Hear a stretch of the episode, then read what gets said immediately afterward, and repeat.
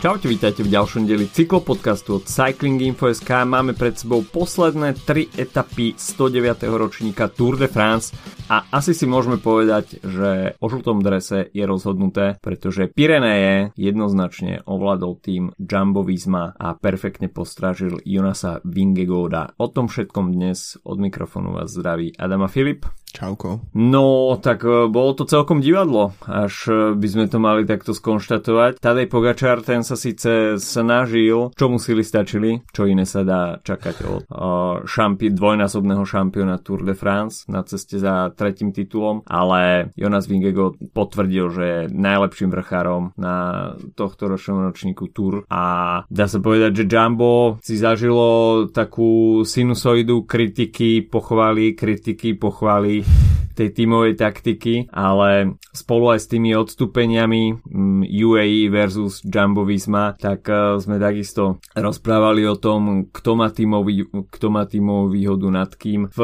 tom poslednom trojdní sa to preklopilo znova na stranu e, Jumbo Visma, pretože e, odstúpil Rafal Majka, takisto aj Mark Soler, takže tam opäť Tadej Pogačar prišiel o veľmi kvalitných vrchárov a Jumbo Visma naopak. Volt Fanart, opäť neskutočné výkony, takisto Sepkas a Chris Lapor rovnako veľmi solidným domestikom a hlavne teda Jonas Vingego, tak to bolo niečo neskutočné. Suchý zips na Tadea Pogačara, na jeho zadné koleso, odpovedal bez problémov na všetky jeho útoky. Dá sa povedať, že zosedla.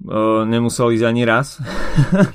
a všetko si úplne v pohode docvakol, takže nedočom. Tadej Pogačár skúšal čo mohol, dokonca išiel do rizika aj za cenu e, pádu, riskovania v zjazde a Jonas Vingego okrem toho teda, že si všetko postražil, ukázal aj neskutočné gentlemanstvo tým, že po tom páde počkal na Tadeja Pogačara a myslím si, že si získal srdcia asi všetkých cyklistických fanúšikov týmto gestom. Určite to bol to minimálne dobrý dobrý PR ťah, ale tiež to bolo naozaj akože moment, kedy, kedy si povedal, že OK, tak uh, títo dva chlapci sú na seba tak nalepení celý čas, že to proste je súčasť týchto pretekov, že si nevieš predstaviť, že by Wingard um, išiel ako keby využiť to, ten, ten pád um, na to, aby teraz začal atakovať a získavať uh, na Pogača nejaké sekundy. Myslím si, že Wingard to mal naplánované a vedel, kedy bude chcieť atakovať a chcel to využiť, chcel, chcel si na to počkať. Sám, sám pár kilometrov predtým to ledva ustal, keď sa mu zablokovalo koleso a musel sa vypnúť a udržiavať tam rovnováhu. V podstate pár, mm. pár minút na to sa to stalo Pogačarovi akurát jeho šmíklo, náš, keď vyšiel na štrk popri ceste. Takže si myslím, že um, Vingegaard si povedal, že to nie je spôsob, akým chce získavať um, v podstate čas na Pogačara. A je to podľa mňa, ako je to veľmi osviežujúce a milé pre ten šport. Podľa mňa, že to je, že vlastne vidíš taký ten rešpekt medzi súpermi a nie je to tak, že by sa teraz, neviem, atakovalo proste, tako to, keď sa furt hovorí o tých nepísaných pravidlách, tak aj, že sa atakuje, aby sa ne, že sa neatakuje napríklad v, vo feed zone, alebo sa neatakuje pri tom, keď je, keď je neviem, uh, jeden tvoj konkurent je na malej, tak ho zaatakuješ alebo niečo, tak uh, mm-hmm. toto je presne akože opak toho, že aby sa naozaj rozhodovalo v momentoch, kedy, kedy sa má rozhodovať. Pogačar, tak tento tam uh, skutočne skúšal a očakávalo sa, že v Pyreneách bude veľmi aktívny a keď si to tak chronologicky ešte zoberieme, tak etapa číslo 16, tak tam sme konečne videli taký, nechcem povedať, že voľnejší deň, ale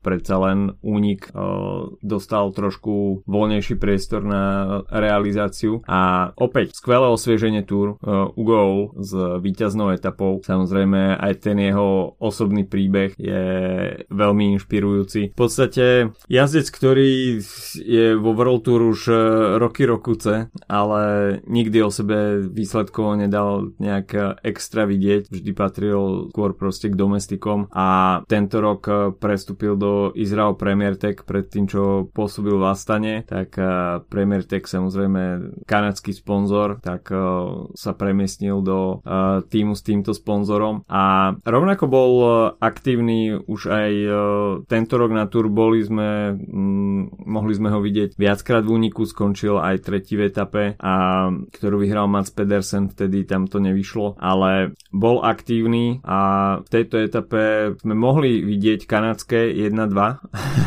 a, a Izrael Premier Tech 1-2, pretože Michael Woods tam ešte s Valentinom Maduasom šprintoval o druhé miesto, ale Ugo nakoniec s etapovým víťazstvom. Trošku smoliarom dňa Mateo Jorgenson, ktorý to takisto neustále skúšal na túr a dá sa povedať, že bol asi jediným jazdcom s nejakými malými výkrikmi do tmy od e, Carlosa Veronu, e, ktorý bol vidieť od Movistaru, pretože Movistar absolútne neviditeľný, jediný v zábere kamier, kto bol tak Enrik Mas, keď bol dropnutý zo skupiny favoritov, ale ináč ako už sme si za tie posledné roky tak trošku zvykli, že Movistar mm, vedne a skôr priťahuje nejaké uh, škandálne informácie alebo proste uh, nejaké bulvárne správy ako, ako výsledky, ale Matej Jorgenson je takisto čerstvý vietor uh, pre Movistar a uh, myslím si, že je to jazdec, na ktorom sa dá stávať. Tak uh, Movistar si potreboval zabetonovať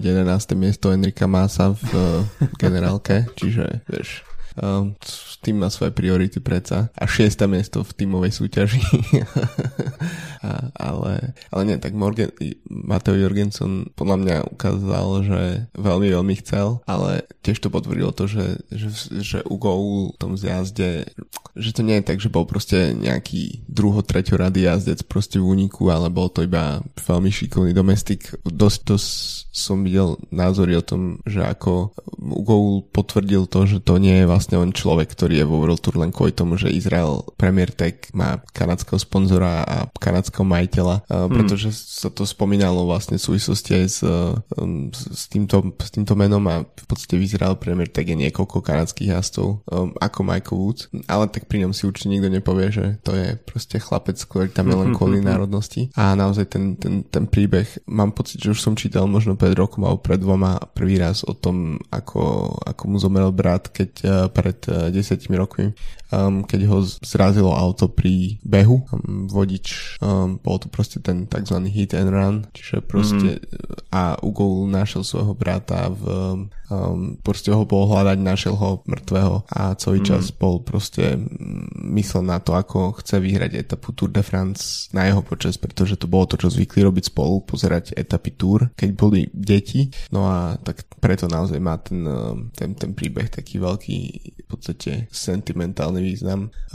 A, myslím si, že to bol jeden z takých tých príbehov, ktoré vidíme v cyklistike pomerne často, kedy nejaký jazdec, o ktorom možno ani veľmi nevieme, tak uh, je za ním nejaký takýto príbeh a príde k uh, víťazstvu, ktoré bol podľa mňa príjemným osviežením tej etapy, pretože okrem toho, že sa tam Pogačar snažil zaatakovať už pomerne skoro, ale Vingegaard, jak si hovoril, jak suchý zips, na ňo bol celý čas nalepený, takže k ničomu nejak extra nedošlo a v podstate to bola taká etapa, ktorá, keď sa spätne na to pozrieme, tak bola len takou prípravou na to, čo potom v tých ďalších pirenejských etapách na nás čakalo vlastne včera a predvčerom. No, ha, už deň na to, tak uh, tam sa samozrejme očakával uh, veľký atak a veľká snaha od Tadeja Pogačara. A nakoniec k nej prišlo a videli sme v kontraste potom uh, s dňom potom uh, veľké výkony super domestikov, jednak Tadeja Pogačara, jednak Jonasa Vingegoda a Brandon McNulty. Tak uh, to bol deň, ktorý chceš mať a neuveriteľne si tam uh, poradil so všetkými. Pripravil tam Pogačarovi pôdu na to, aby tam mohol zatakovať reagovať na Peragit, ale videli sme, že Pogačar nebol úplne asi vo svojej koži, pretože McNulty podľa mňa by vedel ísť a je trošku, lep, trošku vyššie tempo. Uh, chutilo mu to, bo neskutočne som si to užíval, uh, ako, ako tam v podstate dropuje jedného domestika Jamba za druhým a McNulty tam podľa mňa dostával od Pogačara pokyny, aké tempo udržiavať, pretože až by bol Pogačár um, v nejakom super dni, tak uh, by to určite skúsil skôr a nastolili by tam také tempo, že by sa snažili dostať Vingegoda do úzkých, ale bolo vidieť aj na tom záverečnom kiku Peragi, čo je skutočne rampa, to je, to je neskutočné. Tam jazdci prídu a ako keby, že sa zastavia a ten záverečný hm. úsek, neviem koľko to je, 400-500 metrov, tak, uh, tak idú dve minúty.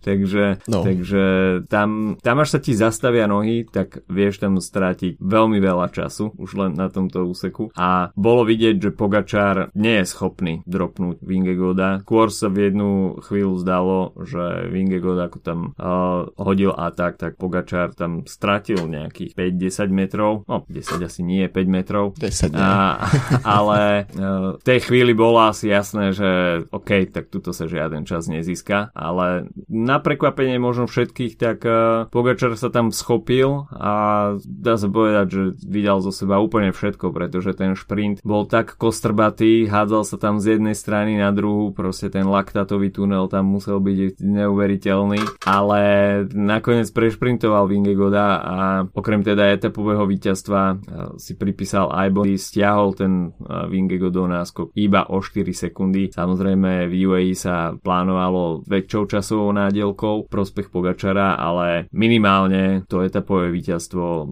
si myslím, že je takou malou náplasťou na tú, nechcem povedať bolavú dušičku, pretože Tadej Pogačar sa nezdá, že by bol nejakým spôsobom týmto zasiahnutý, že, že OK, proste idem sa tu psychicky zložiť, že som nedal mm, ďalšie víťazstvo na túr. Celkom si to užíva, myslím si, a to etapové víťazstvo si myslím, že e, si takisto užil. To, aká je to je rampa, to podľa mňa ukazoval to, ako, ako finišoval McNulty, ktorý bol s nimi dvoma ešte spolu koľko 300 metrov pred cieľom a potom, a potom, mm. potom nakúpil pol minúty za tých pár, v podstate pár sekúnd, hej. Um, ale čo táto etapa podľa mňa ukázala, bolo, mm, a myslím si, že to nie je žiadna akože revolučná myšlienka, ale že máme e, dvoch jednoznačných, proste naj, najvýraznejších mužov generálky Tour de France a Geraint Thomas ako ten tretí má, je, v, je úplne mm-hmm. v samostatnej skupine, že, že Pogačar, Vingegaard, áno, Vingegaard dal dva ataky, ktoré v podstate rozhodli tohto ročnú Tour mm, a toho odlišuje od Pogačara, ale ten level je veľmi podobný. Je to vidieť, že vlastne každý atak v podstate bol nulovaný doteraz okrem tých dvoch, ale Pogača, teda pardon, Geraint Thomas je na treťom mieste vlastne po tejto etape bol 5 minút v, za Vinegardom, ale za ním bol až Nairo ďalšie 3 minúty, že vidieť, nám, že toto je úplne kategória sama o sebe. Um, a to podľa mňa pekne tak rozdielilo, že ako vyzerá tá, toto GC a prečo teraz napríklad po tej uh, 18.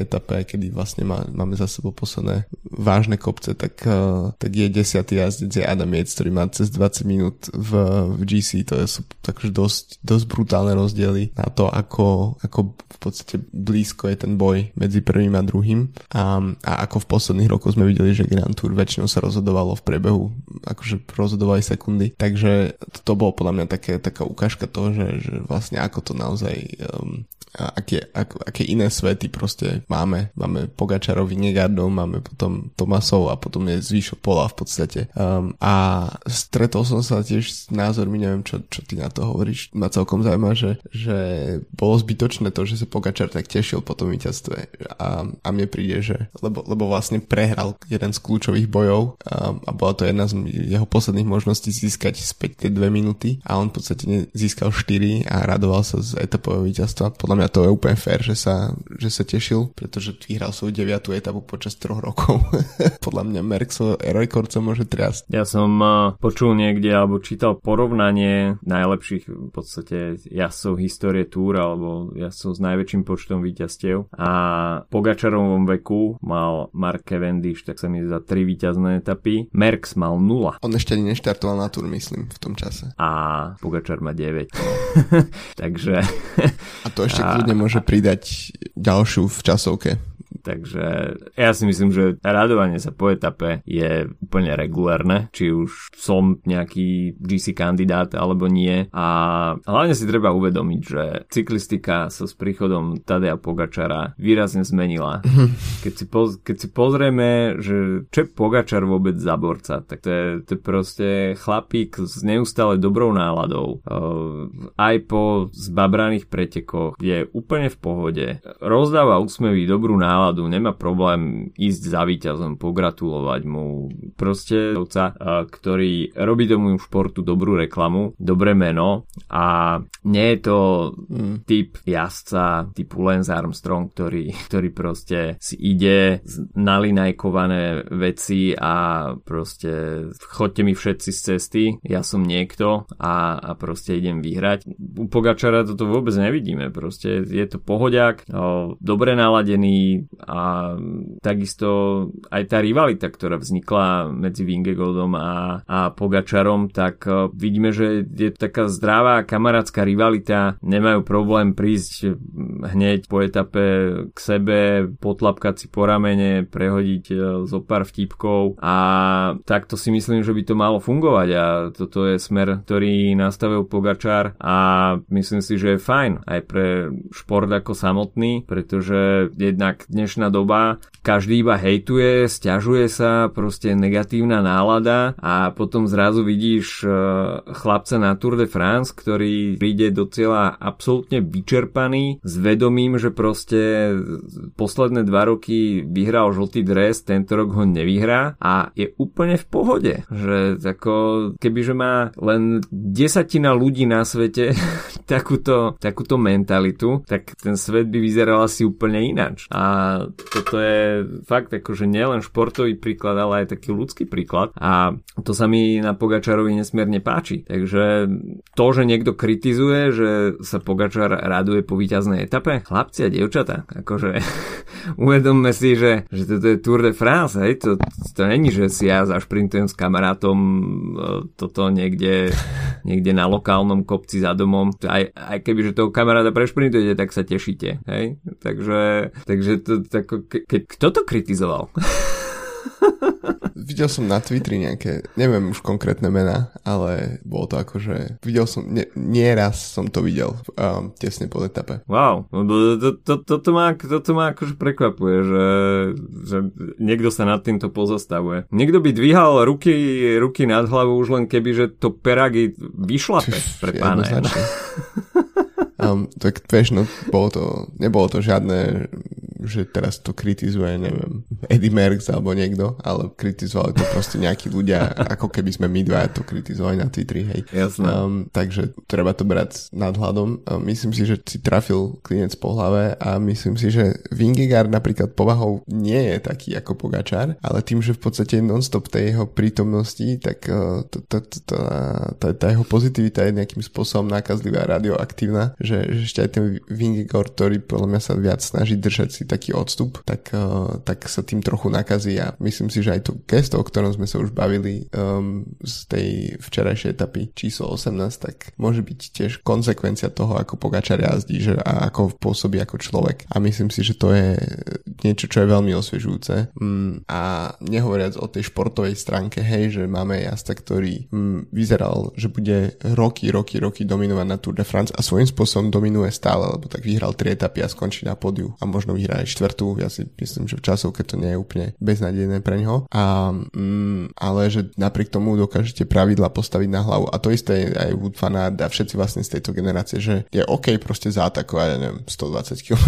pred cieľom. Je OK proste dojazdiť túr bez kľúčových domestikov, že dá sa to, hej, že ja keď som videl um, v um, tej etape číslo 17, že uh, v podstate prvú vec, ktorú som si všimol, keď som si zapol prenos, je, že Majka nenastúpila uh, ako konsekvencia zrania, ktorý mal z uh, prostrnuté reťaze um, z etapy číslo 16, tak som si hovoril, že je vybavené. A napriek tomu proste v, tom, v ten deň um, UAE bolo oveľa, oveľa silnejšie ako bolo Jumbo. A to mm-hmm. s, s jazdcami, ktorí sme de facto nevideli posledné týždne. A to možno práve preto. Možno práve preto, že mali, kop, mali nie že kopec síl, mali viac síl, pretože nemuseli byť uh, stále, nemuseli jazdiť pre Pogačara. A možno, možno mali, možno by sa veci zmenili, ale zdá sa, že Vingego v tejto forme um, tak je to akože super človek v podstate. A Pogačar je tiež super človek a všetci ostatní, tak ako som, som to hovoril pred chvíľou, tak od Gerenta Tomasa to niekdy začína pri normálnych ľuďoch.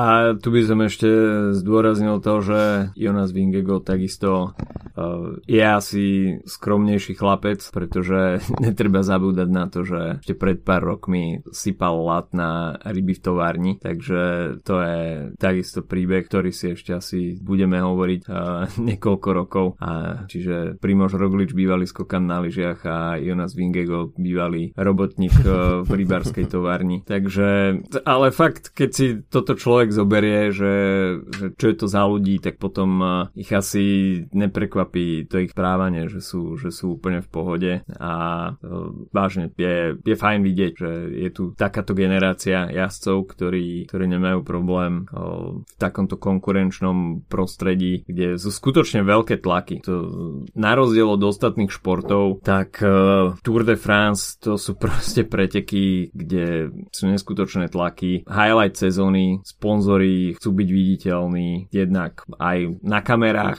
aj vo výsledkovej listine. Uh, chcú, aby tam vznikali príbehy, o ktorých sa bude rozprávať, uh, aby ten sponzor bol na očiach ľudí, pretože toto je podujatie, kvôli ktorému väčšina sponzorov investuje svoje peniaze a po Tour de France sa v podstate hodnotí sezóna. Môžete mať absolútne mizernú sezónu, spravíte dva výsledky na Tour de France, viď Izrael Premier Tech a bum, zrazu sa tá sezóna hodnotí pozitívne. Pokiaľ by Izrael zajazdil absolútne mizernú túr, tak myslím si, že atmosféra v týme by bola uh, trošku iná, že sponzory by boli veľmi Ako Loto napríklad, ale... to, to je presne to. Ako Loto. No. Takže jedno, dve etapové víťazstva na Tour de France vedia absolútne zmeniť náladu v týme a v podstate celosezónne hodnotenie. A, takže je fajn vidieť, že aj v takomto uh, veľkom tlaku si vedia títo jazdci zachovať svoju tvár, sú k sebe, správajú sa k sebe normálne, a vedia uznať kvality supera a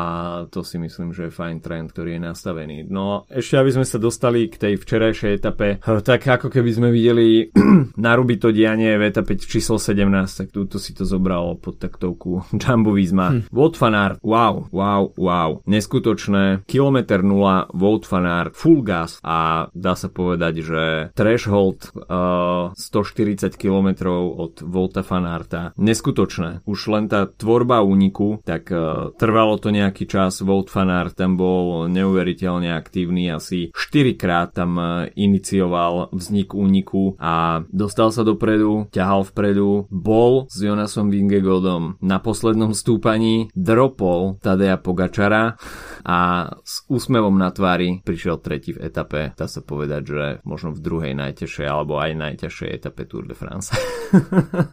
tak ako si to popísal v podstate jednou dlhou vetou, tak, tak, tak to aj pôsobilo, že, že naozaj z fanarta. Tak spomenul som s Pogačarom pred chvíľou, že tie pravidlá v podstate postavíš na hlavu a robíš si tú cyklistiku inak a po svojom. Mm, myslím si, že to je fanártov prípad tiež a je to v podstate super, že máme týchto vlajkonosičov tejto generácie, ktorí, um, keď sa tak pozerám na tú tohto ročnú túr, neviem, že či to je najlepší ročník, ktorý som videl, ale minimálne si pri tejto hovorím, že, že sranda, že som začal vlastne sledovať v Tour de France v takej tej frumovej ére a že som pri tom vydržal, keď to porovnám s tým, čo, je, čo sa deje deje teraz, že vlastne e, naozaj podľa mňa, nehovorím, že to bola nuda celý čas, ale v porovnaní s tým, čo sa deje teraz, tak také túr spred 10 rokov, ktoré mal Frum zdominované v podstate, tak um, to boli, tak, tak, je, tak je to úplne iný, akože iný druh športu podľa mňa, ako je to, čo to teraz. To bola uspávanka. No, presne tak.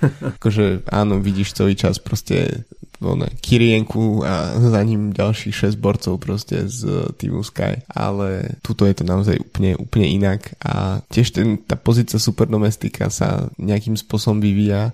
Sepkus sa ukázal ten, ktorý to zvládol, tú úlohu v kopcoch, ale ten človek, ktorý bol dostupný vždy a kedykoľvek, tak to bol fanart. Zatiaľ, čo Sepkus mal aj svoje slabšie dni, tak ako sme hovorili v, v 17 napríklad. V podstate ho vyplo pomerne skoro. Fanart proste um, robil tú tú, super špinavú robotu toho, že um, ide do úniku, pozbiera tam nejaké šprinterské prémie, ak sú a zostane v podstate k dispozícii. A myslím si, že táto taktika je úplne ideálna pred, pred pretože niekedy naozaj môže rozhodnúť to, že, niek, že niekto potiahne 2 km proste v, na úpeti kopca proste a, potiahne to, tak to môže to, čo môže rozhodnúť o, o celkom víťazstve. A môže sa to, to zdať, že to bude, neviem, 5 minút roboty, ale to je to, čo môže rozhodovať medzi víťazstvom a prehrou. A myslím si, že fanát naozaj má um, veľkú, veľký podiel na to, ako to pre Jumbo dopadlo. Napriek tomu, že Vingegaard teda sa, myslím si, že tie rozhodujúce momenty si pripravil sám. Um, tie, tie dva v podstate, ktoré na, tý, na tohto ročný túr prišlo. A keď si vezme, že toto je ten istý tým, ktorý totálne failoval v tej, v tej etape na kockách. A keď si, keď si spomeniem na ten um, screenshot z, z televízneho prenosu, ako tam sú štyria jazdí Jumbo Visma a dvaja prebiehajú cez cestu a každé vymieňajú si bicykel, ako Vingegaard po páde. Dostal myslím uh, bicykel Nathana Van Hojdonka, ktorý Áno. mu trošku nesedel, teda by som povedal. Uh, tak uh, to, keď si vezme, že toto je tým, ktorý, ktorý vyhráva uh, jednoznačne Tour de France o v podstate ani nie dva týždne neskôr, tak uh, je to naozaj úplne obrovský obrad proste to toho, ako to, ako to celé dopadlo. A teraz už naozaj si môžeme povedať, OK, tak uh, ten náskok je taký veľký, že um, práve po mne, práve po ani COVID by už to nezobral, to, to celkové víťazstvo, lebo by sa nejak to proste za toto zašmelilo, tie, víťaz, tie, tie testy. A, a, ale um, takto isto sme si hovorili, alebo teda ja som hovoril pred týždňom alebo dvoma, že je vy, vymalované v súvislosti s Pogačarom a je neuveriteľné, ako sa tieto veci zmenili. A myslím si, že to ako jazdil Pogačar ako to číslo 2 tak uh, tým pretekom fakt pridalo um, na, na atraktivite. Vidíme to tak, že Geraint Thomas napríklad, a tu mám fakt rešpekt pred tým, ako Geraint Thomas odjazdil túto túr, ale keby on bol ten číslo 2, tak práve po mne, by, on nie je explozívny jazdec, uh, práve po mne by tam žiadnym atakom nedošlo, nebol by to, neskúšal by nič, bol by to proste stotožený s, či, s tým číslom 2 povedzme, ale tým, že ten číslo... Ale jeden atak prišiel včera. To je pravda, ale tiež trval. Vieš, ale áno, hej, si ho ušetril do proste poslednej horskej etapy. Akože podľa mňa z, ako z jeho strany to je mm, zhodnotenie reálnej situácie, hej, že to proste na čo, hej. Jasné. Radšej, radšej tretie miesto ako, ako atakovať zbytočne a vybuchnúť a skončiť proste ako Movistar z top 11 proste. Vieš, to, to je podľa mňa, podľa mňa je to tak, no. Takže to je to, že vlastne má aj tak explozívneho jazda ako číslo 2, tak uh, tomu veľmi prospel. Keď si vezme už minuloročnú túr, kedy bola situácia otočená, aj keď samozrejme Vingegaard stratil na začiatku veľa času, pretože nemal byť líder, lídrom. Predsa do tohto ročnej túr už nastupoval ako pololíder, ale práve po mne ako hlavný líder uh, Jamba. Mm-hmm. Mm, tak uh, v podstate tam tie straty boli tak obrovské už v tom čase, že mm, nedalo sa v podstate s tým nič robiť a, a myslím si, že situácia, kedy Vingegaard je to číslo 1 a Pogačar číslo 2, tak je veľké oživenie pretekov. Určite. Uh, Gerard Thomas tam zhodnotil reálne svoje sily, vedel na čo má, na čo nemá. Predvedol jeden TV atak a to bolo takisto celkom príjemným oživením. Ale videli sme takisto aktivitu Francúzov, ktorí sa samozrejme majú taký ten interný súboj o, o to, kto prinesie lepší výsledok, dajme tomu v etape alebo v samotnej GC. O, vo Francúzsku je to samozrejme sledované, sú to domáce preteky, domáci jazdci a tento rok o, Thibaut Pinot snaž, bol tam vo viacerých únikoch, snažil sa v horských etapách o, o etapový triumf, nevyšlo to, naopak o, tímový líder FDŽ David Godu, tak ten pomerne sympatické vý, výsledky, rovnako aj Roman Bardet, ale v obidvoch prípadoch išlo takisto o takú hojdačku. Raz hore, raz dole, tie výkony sa v horských etapách striedali, zlý deň, dobrý deň, takže nedalo by sa hovoriť o nejakej úplnej konzistencii. Nakoniec David Godu v, z tohto interného francúzského súboju zišiel lepšie, ale keď sa pozrieme na tú top 10, tak tie rozdiely sú tam skutočne priepastné. Mm. Vingegaard neohrozený král, za ním 3,5 minúty Pogačar a 8 minút na Geranta Tomasa a zvyšok už proste minúty ďalej desiatku zatvára Adam s 20 minútovou stratou, takže vidíme neskutočnú dominanciu tej dvojice Vingegaard, za ním Pogačar a za ním v podstate, za nimi zvyšok e, toho štartového pola kandidátov na, na pódium GC, takže tohto ročná túr skutočne bola o tom mikrosúboji Vingego Pogačar a zvyšok si to proste rozdalo pódium, kde sme videli, že nikto nebol výrazne konzistentnejší okrem Geranta Tomasa a zvyšok tej top desiny bol ako na hojdačke neustále. Jo, to sa ešte tiež môže trošku, neviem, aké sa tam vlastne odstupí medzi jednotlivými jazdami, to by som sa musel pozrieť detálnejšie, ale tam sa ešte môže pomeniť aj čo v časovke. To pódium už zostane nemenné ale tie miesta ďalšie tak ešte môžu, uh, môžu sa trošku premeniť. Predpokladám, že, že napríklad Vlasov môže získať uh, pozíciu Menkiesa, um, takže tam ešte teoreticky nejak, nejak, uh, nejaké malé úpravy v generálke budú, ale inak, inak je vybavené a toto rád používam to slovo, keď, keď mm-hmm. sa to mhm. vždy potom potvrdí, že je vybavené, ale um, hej, no ten, ten odstup tej top 10 je, je, je obrovský a potom vidíš, jazdov, ako neviem, že vlastne 13. je Bob Jungels a podobne, um, čím nechcem tu dávať jeho nejakú ako výkonnosť dole, ale je vidieť, že to už sú proste také akože náhodné v podstate pozície v GC, že to nie je niekto, kto proste cieľene išiel, že idem zajazdiť to 15, ale, ale je tam, ne, ocitnem sa tam tým, že proste finišuje konštantne, relatívne vysoko, ale nie príliš vysoko um, a nie sú to ani v podstate vyslovene GC jazdci, takže to je podľa mňa taký akože špecifikum tej, tej niže, tých ako keby nižších miest, ale myslím si, že to tiež nie je niečo úplne nové. Um, pamätám si pred pár rokmi, keď uh, neviem, Greg Van Avermaet, myslím, ne, neviem, či nefinišoval v top, myslím, že bol 18. alebo tak nejak na túr mm. v generálke, pritom je proste len preto, že uniky a bonusové sekundy a podobne. Takže to je podľa mňa taký mm, je to v podstate oddelenie tých svetov, ako som hovoril pred chvíľou. No a ešte jedna zaujímavá súťaž sa včera rozuzlila, ale skôr než si ju rozoberieme, tak dáme priestor nášmu partnerovi podcastu Slovenskej pražiarni kávy Kofeín SK. Cyklopodcast počas Tour de France ti prináša Slovenská pražiarni kávy Kofeín. Počas uplynulých troch týždňov sme priniesli v spolupráci s Kofeín.sk seriál o káve, jej chutiach a príprave. Akú kávu však osobne pije hlavný kavičkár kofeínu Peter Sabo? Ročne ochutnám no minimálne 100 káv, 100 vzoriek, možno aj viac, možno aj 200 a moja úloha úloha v pražiarni je vyberať to najlepšie, čo ochutnám, čiže z tých 200 vzoriek ročne vybrať zhruba 20-30 káv, ktoré si poviem, že wow, proste. To je pre mňa, tým, že ja pijem fakt veľmi veľa kávy, tak už veľmi potrpím a mám veľmi kritické oko na to. To reálne wow sa stane proste možno pri 1% z tých 200. To je moja úloha hlavná, že vyberať a hľadať wow kávy, čo je môj tip na nejakých top kávy, tak toto sa proste mení. Vždy podľa čerstva čerstvosti. Vždy to, čo máme my na e-shope, tak to si myslím, že je najlepšie, čo som ja vedel nakúpiť a zohnať a čo mi najviac chutí. A je to sezónne, čiže teraz prišiel kontajner z Južnej Ameriky, prišiel nám Honduras, príde nám Kostarika. Ja nemám nejakú, že jednu alebo dve obľúbené kávy, nefunguje to takto. Vždy mám obľúbenú tú, čo máme v ponuke, pretože to je to najlepšie, čo si myslím, že sa dá zohnať. No a teraz e, pijem každý deň Honduras Gejšu, ktorá nám dorazila. E, vyskúšam všetky metódy spracovania skúšanie, alebo máme naturálku, black aj voštku, čiže skúšam, proste úplne to degustujem,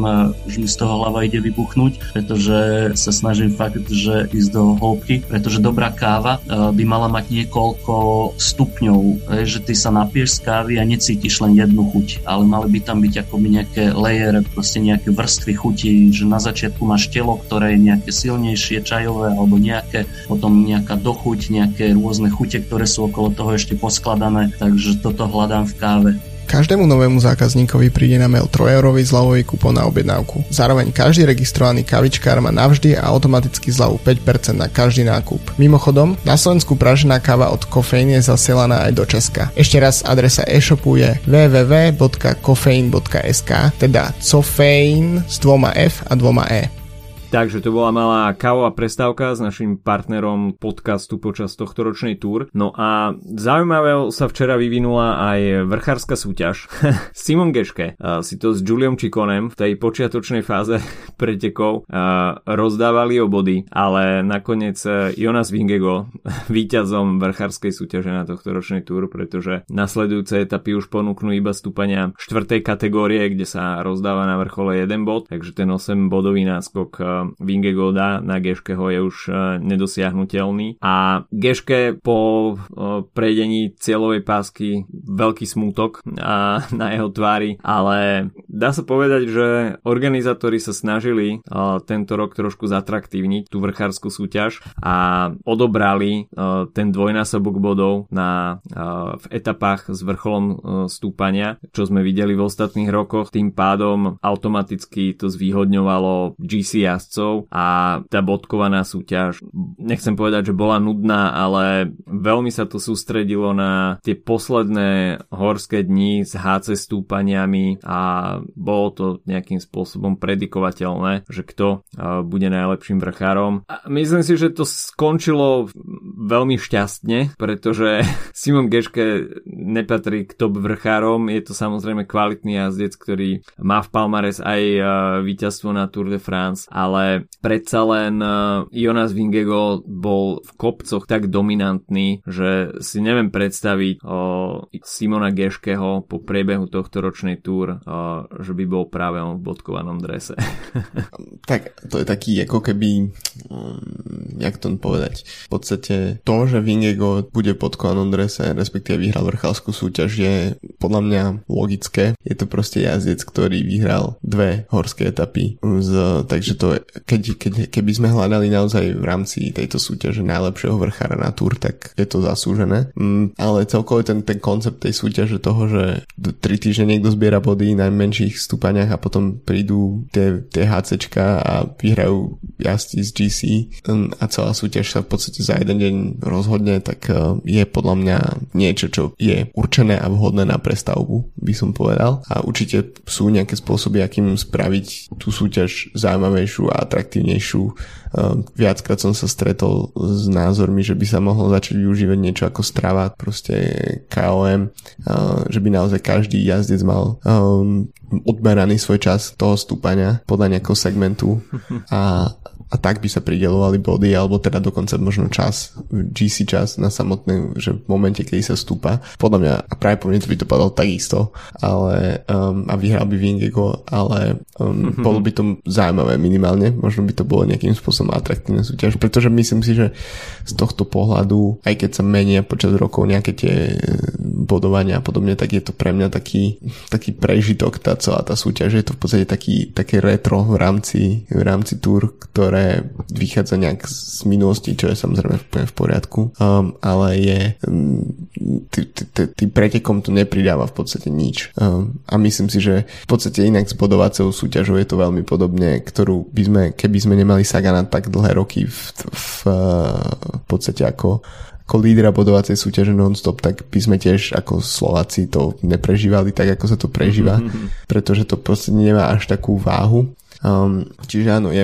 je podľa mňa videli sme v priebehu hlavne covidovej éry um, pretekov, že keď sa neviem, predtým som si nevedel predstaviť, že by Grand Tour nemalo 3 týždne a keď mala Vuelta 18 dní, tak sa ukázalo, že to je úplne v pohode. Videli sme, že Giro keď štartovalo v oktobri, tak to bolo vlastne tiež super, uh, že Vuelta keď štartoval v novembri, tak to bolo tiež super. Čiže z improvizácie sa vlastne došlo k celkom zaujímavým veciam a preto si myslím, že by nič nemusí byť vytesané v kameni, pretože mm. jednoducho sa dá s tými vecami pracovať a meniť ich. Čiže myslím si, že určite by som povedal, že som svoj názorov asi v menšine, eh, hlavne pri, keď si vezmeme nejaké francúzske, francúzských tradicionalistov, ale myslím si, že sú tieto súťaže otvorené na to, aby sa nejakým spôsobom sa atraktívnili a prerobili, pretože z toho v konečnom dôsledku môže benefitovať samotné, samotné, samotné tie preteky a ich prenosy a podobne. Čiže ja by som povedal, že je niečo, na čím sa oplatí zamyslieť, lebo presne ak by vyhral Simon Geške, bol by to samozrejme, veľmi by som to doprial, lebo fakt na to robil dva týždne non-stop um, a pracoval na to v podstate od momentu, kedy Magnus Kort um, prestal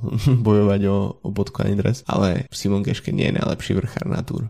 Proste ne, nekorešponduje to s tým. Jasné. To je téma do off-season, mm-hmm. poznačíme si. Dobre.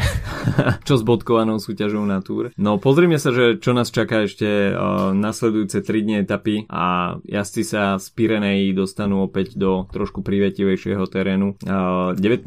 etapa rovinatá 188 km a Kaors sa očakáva konečne predstavenie šprinterov. Etapa číslo 20, individuálna časovka, ktorá bola samozrejme takticky umiestnená v predposledný deň.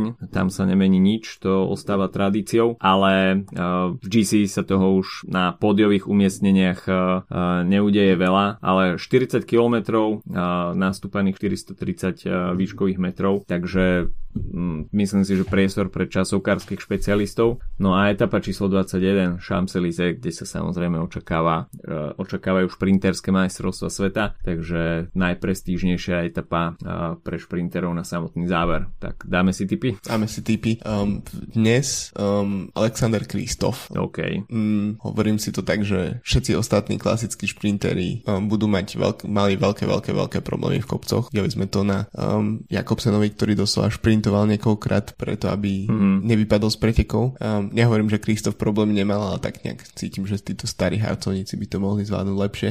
Um, etapa číslo 19, teda, teda 20 uh, časovka, um, Pogačar. Myslím si, že Gana síce na to bude celú, celú sezónu pracovať, ale Pogačar je ten, kto, kto to vyhrá. A na Champs-Élysées tak asi Wood van Aert.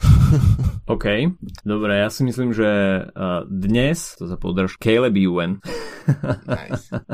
uh, časovka Filipo Gana a etapa číslo 21 Jasper Philipsen. Aj keď je teda vysoko pravdepodobné, že Volt van Aert ešte jednu etapu na tur vyhra. Ešte nie je koniec. Ani, ani jeden z týchto troch dní nie je vylúčených. Takže toľko na dnes od nás. Máme pred sebou posledné 3 dní túr. O víťazovi viac menej rozhodnuté, ale ako sme zvyknutí na túr, nič nie je nikomu darované zadarmo a možno očakávať aj v nasledujúcich troch dňoch zaujímavé cyklistické divadlo, takže užívajme si ešte zvyšok túr. Počujeme sa v pondelok, kde si celý 109. ročník zhrnieme. Majte sa zatiaľ pekne. Čau, čau. Čauko.